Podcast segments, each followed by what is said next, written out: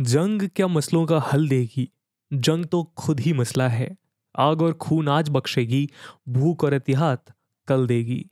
दोस्तों पोइट साहिर लुधियानवी की एक फ़ेमस पोइट्री की इन पंक्तियों को सुनकर क्या आपको ये नहीं लगता कि ऐसा ही कुछ आज इस धरती के किसी कोने में साक्षात हो रहा है? जी हाँ हम बात कर रहे हैं रशिया यूक्रेन वॉर की। आज भले ही हमने अपना ध्यान इस भयानक वॉर से हटा लिया हो आज भले ही हम उसको भुलाकर अपनी रोज़मर्रा की ज़िंदगी में वापस शुमार हो चुके हों, लेकिन आपको याद दिला दें कि twenty fourth February twenty fourth February 2022 को शुरू हुआ ये वॉर यूक्रेन में अभी तक जारी है और अपने थर्ड मंथ पे पहुँच चुका है। कौन जीत रहा है और कौन हार रहा है, ये कहना तो आज भी बहुत मुश्किल है। जब नवंबर में रशिया यूक्रेन और बेलारूस पे अपने ट्रूप्स डिप्लॉय कर रहा था और इसकी वजह पूछे जाने पर वो बार बार ये कह रहा था कि यूक्रेन पर हमला करने का उनका कोई प्लान नहीं है। तभी से कई जियोपॉलिटिकल एक्सपर्ट्स इस बात की चेतावनी दे रहे थे कि अगर इतनी बड़ी आर्मी के साथ रशिया यूक्रेन पर हमला करता है तो यूक्रेन कुछ ही घंटों में सरेंडर कर देगा। लेकिन आज आप देख ही सकते हैं कि किस तरह लगभग 70 डेज़ के बाद भी यूक्रेन डट कर रशियन फोर्सेस का सामना कर रहा है। इस वॉर ने शुरुआत से ही एक ऐसा मोड़ लिया है जो रशिया ने जरा भी एक्सपेक्ट नहीं किया था। एक तरह से देखा जाए तो ये अपने आप में यूक्रेन के लिए एक बड़ा अचीवमेंट है। हालाँकि सोल्जर्स की कैजुअलिटीज को लेकर दोनों साइड्स अपने अलग अलग आंकड़े दे रही हैं। लेकिन अगर टेरिटरी की बात करें तो रशिया यूक्रेन के ईस्टर्न और सदर्न पार्ट्स में सिग्निफिकेंटली टेरिटरी कैप्चर कर चुका है। लेकिन प्रेसिडेंट पुतिन केवल उतने एरिया से तो खुश नहीं रहने वाले हैं। इसलिए वो अब अपनी स्ट्रेटजी बदल चुके हैं। अप्रैल की शुरुआत से ही रशिया ने अपने फोर्सेस को कीव से पीछे हटाना शुरू कर दिया था और अब इसका मेन फोकस यूक्रेन के सदर्न और ईस्टर्न पार्ट्स यानी डोनबास रीजन पर है। इसी दौरान प्रेसिडेंट पुतिन ने एक स्पीच में यह भी कहा कि रशिया के इस इन्वेजन का हर एक मकसद वो पूरा करके ही मानेंगे और आने वाली नाइन्थ मे तक वो अपने एम्बिशन की विक्ट्री को किसी भी हाल में घोषित करना चाहते हैं। अब आप सोच रहे होंगे कि नाइन्थ मे को ही क्यों? तो दोस्तों, आपको याद दिला दें कि यही वो दिन है, जब आज से लगभग 77 ईयर्स पहले नाजी जर्मनी ने वर्ल्ड वॉर टू में सरेंडर किया था। इस दिन को विक्ट्री डे के नाम से सेलिब्रेट किया जाता है। प्रेसिडेंट पुतिन इस नाइन्थ मे तक डोनबास को पूरी तरह कैप्चर करके विक्ट्री डे के दिन एक मैसिव परेड का आयोजन करना चाहते हैं और इसीलिए दोनों ही साइड्स अपने एफर्ट्स को बहुत तेज़ी से इंटेंसिफाई करती नज़र आ रही हैं। खैर, ये तो बात हुई इस वॉर में हुए रिसेंट डेवलपमेंट्स और उसके आगे के प्लान्स की। लेकिन दोस्तों, उस पीस का क्या? जो इस वॉर की वजह से लोगों की जिंदगियों से पीछे छूटती जा रही है। आज की इस वीडियो में हम आपका ध्यान एक ऐसे ही मुद्दे पर वापस लेकर जाना चाहते हैं, जो इस वॉर की सबसे दर्दनाक घटना बनकर पूरी दुनिया के सामने आई है। जी हाँ हम बात कर रहे हैं इस वॉर के दौरान मार्च 2022 में घटित हुई बूचा किलिंग्स की। आज हम फिर से एक बार इस वॉर में हुए, वॉर क्राइम्स की चर्चा करेंगे। आज हम ये जानने की कोशिश करेंगे कि आखिर इस भयानक इंसिडेंट के पीछे कौन जिम्मेदार हैं? किस तरह की थ्योरीज इस इंसिडेंट को लेकर हमारे सामने आई हैं? इतना ही नहीं, आज हम ये भी देखेंगे कि इस तरह किसी वॉर में आम जनता को सुरक्षित रखने की क्या किसी की भी ज़िम्मेदारी नहीं है। और अगर है तो वो आखिर इस ज़िम्मेदारी को निभाने में सफल क्यों नहीं हुआ? दोस्तों, आप सोच रहे होंगे कि इस घटना को इतने दिनों बाद आज हम वापस क्यों डिस्कस कर रहे हैं? तो दोस्तों, जिस तरह से आज पूरी दुनिया में चारों तरफ़ उथल पुथल मची हुई है, उसमें हमारे लिए ये सोचना बहुत ज़रूरी हो जाता है कि आखिर इस तरह की क्राइसिस को रोकने के लिए बनाई गई संस्थाएँ क्या कर रही हैं। आज के इस वीडियो में हम उन सभी मुद्दों को समझने की कोशिश करेंगे। तो चलिए शुरू करते हैं आज का डिस्कशन आइए सबसे पहले कुछ बेसिक्स पर नज़र डालते हैं। दोस्तों, जिस शहर का ज़िक्र हमने अभी किया, वो यूक्रेन की कैपिटल कीव से लगभग 25 से 30 किलोमीटर दूर नॉर्थ वेस्ट में बसा हुआ है। इस वॉर की शुरुआत से पहले यहाँ कुल 36,000 लोगों की पॉपुलेशन रहा करती थी।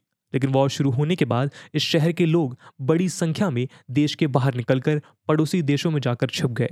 इस छोटे से टाउन को रशिया के द्वारा ट्वेल्थ मार्च को कैप्चर किया गया। लेकिन लगभग 18 डेज़ बाद यूक्रेनियन फोर्सेस ने इसको रशिया से वापस ले लिया। लेकिन इसके बाद वहाँ से जो पिक्चर्स और वीडियोस सामने आई, उसने पूरी दुनिया को हिला कर रख दिया।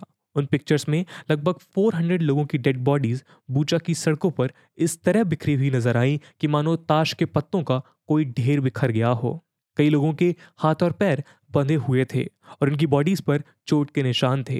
तो कई लोगों के फोरहेड और चेस्ट पर बुलेट के होल्स देखने को मिले। कई लोगों के बॉडी पार्ट्स उनकी बॉडी से दूर अलग पड़े थे।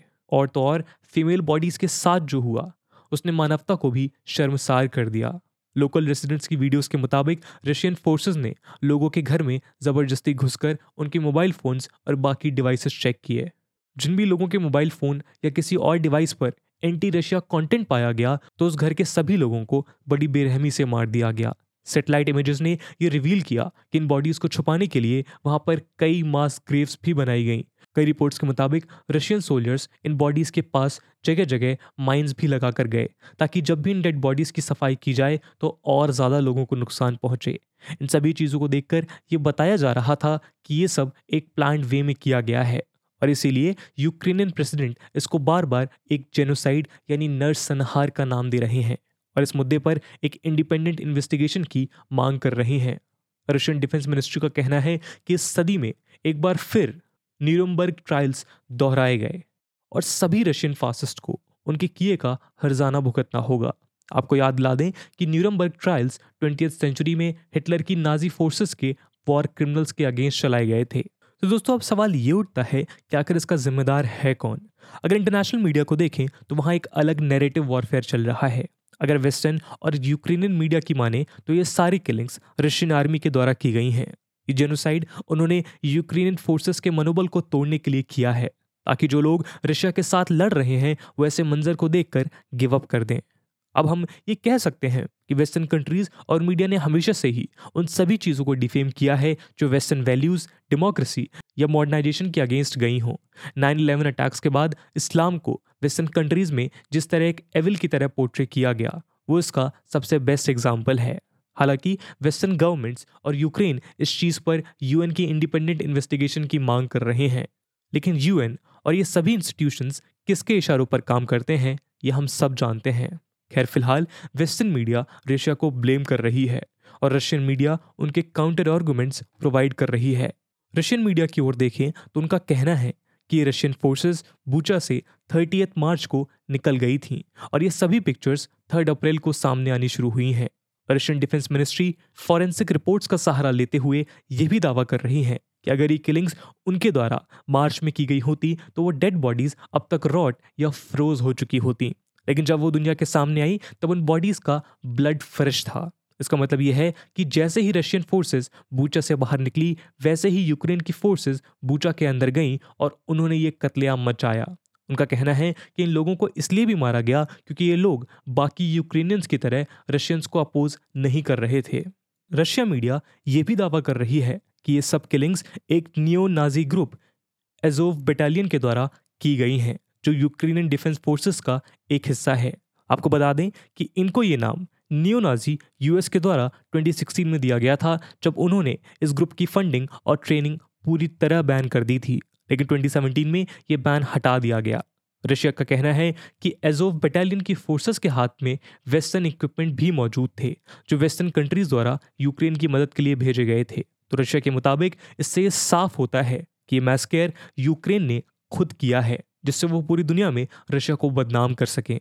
दोस्तों रशिया के द्वारा इसको लेकर एक और इंटरेस्टिंग थ्योरी दी गई है। रशिया का कहना है कि यूक्रेन ने बूचा को इसलिए चुना क्योंकि बूचा का नाम बचर से मिलता है। तो ये उनके नैरेटिव को अच्छे से सर्व करता है। रशिया की स्टेट मीडिया का ये भी कहना है कि ये स्रेब्रेनिका का एक हाइब्रिड फेक वर्जन है। आपको बता दें कि 1995 में बॉस्नियन वॉर के दौरान सर्बियन फोर्सेस के द्वारा स्ट्रेब्रेनिका में एक ऐसा ही सीवियर मैस्केयर को अंजाम दिया गया था और वहाँ पर भी इसी तरह के मास ग्रेव देखने को मिले थे। रशिया के मुताबिक वेस्टर्न मीडिया उस वॉर के इमेजेस को गलत तरीके से प्रेजेंट कर रहा है। लेकिन दोस्तों, अगर हम इस ब्लेम गेम को साइड में रखकर ओरिजिनल एविडेंसेस और अपनी रीजनिंग फैसिलिटीज़ का इस्तेमाल करें तो हमें पता चलता है कि आज हम भले ही वेस्टर्न कंट्रीज़ और उनकी मीडिया के कारनामों को क्रिटिसाइज कर रहे हैं, लेकिन इस पर्टिकुलर केस में सारे एविडेंसेस रशिया के खिलाफ नज़र आते हैं।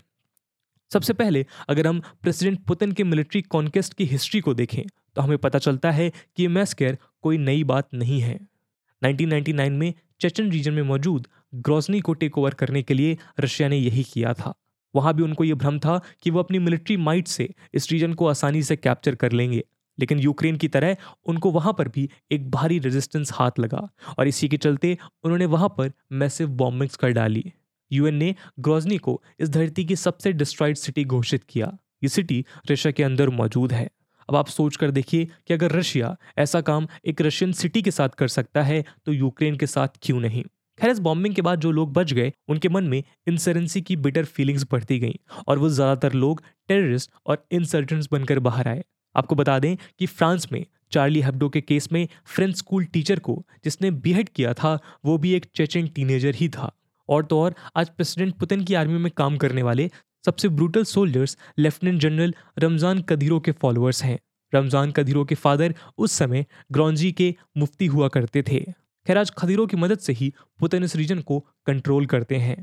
उसी तरह 2016 में ऐसा ही कुछ एलेपो में हुआ, जहाँ पुतिन की आर्मी बसर अल असद की गवर्नमेंट को सपोर्ट कर रही थी। लेकिन क्योंकि वो वहाँ से रिबल्स को रिमूव नहीं कर पाए तो उन्होंने पूरी सिटी को बॉम्बिंग से तबाह कर दिया। प्रेसिडेंट पुतिन की वॉर हिस्ट्री को आज मोरियोपोल खारकीव बूचा कीव और इरपिन में हो रही हॉस्टिलिटीज़ को और प्रेसिडेंट पुतिन को, जो यहाँ डिफीट हाथ लगी है, इन दोनों फैक्ट्स को साथ रख कर देखें तो ये कहना गलत नहीं होगा कि बूचा में रशिया ही जिम्मेदार है। इसके अलावा हाल ही में एक और एविडेंस सामने आया, जिसको पढ़कर ये ब्लेम गेम रशिया की तरफ़ शिफ्ट हो जाता है। दोस्तों, हाल ही में एक प्रो रशियन कॉलमिस्ट द्वारा ये लिखा गया कि यूक्रेन के एलिट्स के साथ साथ वहाँ की ज़्यादातर पॉपुलेशन नाजीफाइड है। वो कहते हैं कि यूक्रेन का एक नेशन स्टेट की तरह उभरने का मतलब है नाजिज्म को बढ़ावा देना। इसलिए जो भी लोग यूक्रेन को सपोर्ट करते हैं, उनको इस वॉर को भुगतना ही पड़ेगा और उन्हें इसे एक सबक की तरह लेना चाहिए। वो आगे कहते हैं कि उनका ये डीनाजिफिकेशन का ऑपरेशन डी यूक्रेनाइजेशन को अचीव करके ही दम लेगा। डी यूक्रेनाइजेशन यानी कि यूक्रेन का अस्तित्व मिटाना ही उनका मेन एम है। इसके अलावा दोस्तों, हम आपका ध्यान एक ऐसी साइड की ओर भी लेकर जाना चाहेंगे, जो इस पूरे केस में इन्वॉल्व ना होते हुए भी इसके पीछे काफ़ी हद तक जिम्मेदार है। जी हाँ हम बात कर रहे हैं यूएनएचआरसी की, यानी United Nations human right council की। दोस्तों, जब से ये वॉर शुरू हुआ है, तब से पूरे यूएन सिस्टम उसके मकसद और उसकी एफिशिएंसी के ऊपर बहुत सवाल उठे हैं। यूएन हर बार की तरह इस कॉन्फ्लिक्ट को रोकने और शांति कायम करने में नाकामयाब रहा है। यानी कि यूएन आज वो काम नहीं कर पा रहा है, जो उसको बनाने का असल मकसद था। हालाँकि आप ये कह सकते हैं कि यूएन जब से बना है, तब से इस दुनिया में कोई तीसरा विश्व युद्ध नहीं हुआ है, लेकिन उसके पीछे यूएन ही जिम्मेदार है, इसकी कोई गारंटी नहीं है। लेकिन आज अगर हम दुनिया के चारों तरफ़ देखें तो poverty pandemics inequality climate crisis boundary dispute trade wars operations genocides ethnic cleansing जैसे न जाने कितने एवल्स बढ़ते ही जा रहे हैं। और ये सब इन ऑर्गेनाइजेशंस के फेलियर की तरफ़ इशारा करते हैं। चाहे वो यूएन सिक्योरिटी काउंसिल हो यूएनजीए हो वर्ल्ड ट्रेड ऑर्गेनाइजेशन हो वर्ल्ड हेल्थ ऑर्गेनाइजेशन हो, या फिर ह्यूमन राइट्स एजेंसी ये सभी वेस्ट लेड ऑर्गेनाइजेशंस नाकामयाबी के नए नए मुकाम हासिल कर रहे हैं। अभी के लिए हम यूएन ह्यूमन राइट्स काउंसिल पर आपका ध्यान लेकर जाना चाहेंगे। दोस्तों, जैसा कि आप इसके नाम से ही समझ सकते हैं इस बॉडी का काम दुनिया भर में चल रहे कॉन्फ्लिक्ट्स को रिजॉल्व करना और वहाँ पर मौजूद सिविलियंस के ह्यूमन राइट्स को सिक्योर करना है। लेकिन असल में ये क्या कर रही है, ये जानकर आप चौक जाएँगे। दोस्तों, इस बॉडी की प्रीवियस मेंबरशिप्स को देखें तो इसमें क्यूबा वेनेजुएला चाइना और रशिया जैसे कई डिक्टेटोरियल रेजिम्स मौजूद थी। पनिश करने के बजाय यूएनएचआरसी में इनको सीट देकर इस बॉडी ने उनके क्राइम्स को रिवॉर्ड करने का काम किया है। यूएनएचआरसी में न जाने कितने ह्यूमन राइट अब्यूजर्स को शील्ड प्रोवाइड किया है। Cambodia, Bosnia, Rwanda, Congo, Sudan, Darfur या इतिहास का कोई भी जनोसाइड उठा लीजिए। यूएनएचआरसी इन सभी के विक्टिम्स को जस्टिस प्रोवाइड करने में सफल नहीं हो पाई है। इसके अलावा चाहे कश्मीर या इसराइल फलस्तीन इशू हो या फिर मिडल ईस्ट में चल रहे ब्रूटल सिविलियन वॉर्स यूएन के मिशंस इन सभी को पीसफुली रिजॉल्व करने में नाकामयाब ही रहे हैं। यूएस और बाकी वेस्टर्न कंट्रीज़ के द्वारा इराक और अफ़गानिस्तान में जो किया गया यूएन उस पर भी शांत बैठा रहा। उसी तरह यूएन के पीस कीपिंग मिशन भी अपने मकसद में असफल रहे हैं। अक्सर देखा गया है कि वो बैटल ग्राउंड्स पर तब पहुँचते हैं जब बहुत देर हो चुकी होती है।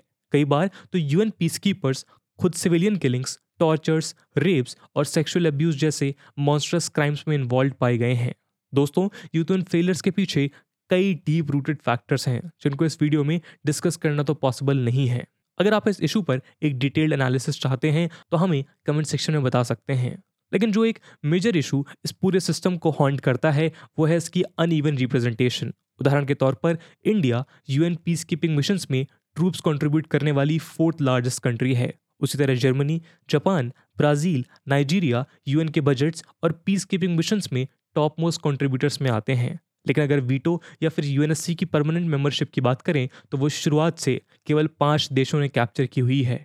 और ये इशू इस पूरे पीस कीपिंग इंस्टीट्यूशन के फेलियर का एक रूट कॉज है। हालाँकि बूचा किलिंग्स के बाद यूएन जनरल असेंबली में एक रेजोल्यूशन लाया गया, जिससे रशिया को यूएनएचआरसी से बाहर निकालने की बात की गई। लेकिन शायद तब तक बहुत देर हो चुकी थी। आज हम और आप इस सोचने पर मजबूर हो जाते हैं कि अब इसका क्या फ़ायदा है और रशिया को आखिर इससे फ़र्क भी क्या पड़ता है। खैर, बूचा मेस्केर एक बार फिर वही बात साबित करता है कि जंग दो देशों और उनके लीडर्स के एम्बिशंस को पूरा करने के लिए की जाती है। लेकिन उसका खामियाजा हमेशा बेकसूर लोगों को अपनी जान देकर भरना पड़ता है। तो दोस्तों, ये था आज का एनालिसिस जहाँ पे हमने बूचा किलिंग्स को डिस्कस किया और उससे भी ज़्यादा हमने ये जानने की कोशिश करी कि क्यों यूएनएचआरसी जैसी नामी और बड़ी ऑर्गेनाइजेशन अपने पर्पस को सर्व करने में हैवली फेल होती है। इसके अलावा दोस्तों, ये वीडियो यूपीएससी मेंस एग्जामिनेशन के पर्सपेक्टिव से भी रिलेवेंट है और रशिया यूक्रेन वॉर से related question UPSC GS two के इंटरनेशनल रिलेशन के सेक्शन में पूछे जा सकते हैं तो आज के लिए आपका प्रैक्टिस क्वेश्चन है, critically analyze the relevance of the United Nations organization in securing the peace and security across the world in 21st century. And with this question my friends that's it for the video I hope आपको video पसंद आई होगी। और अगर पसंद आई है तो अपने दोस्तों के साथ शेयर करना मत भूलिएगा। हम मिलते हैं अगले वीडियो में। तब तक के लिए जय हिंद, जय भारत।